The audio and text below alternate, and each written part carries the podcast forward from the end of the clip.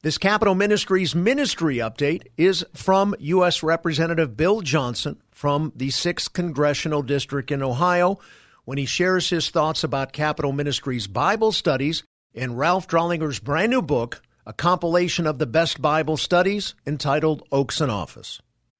Ralph Drollinger's Oaks in Office is a must read for any public servant, especially those who believe that faith and freedom are inextricably linked.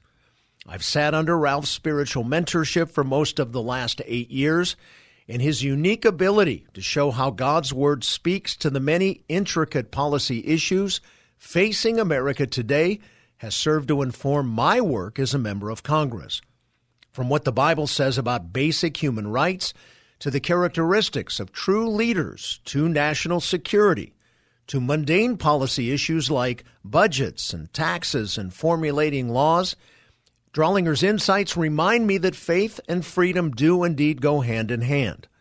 I commend Oaks in Office to any public servant who truly desires to positively influence the cities, states, nations, and world around us in a godly manner. End quote.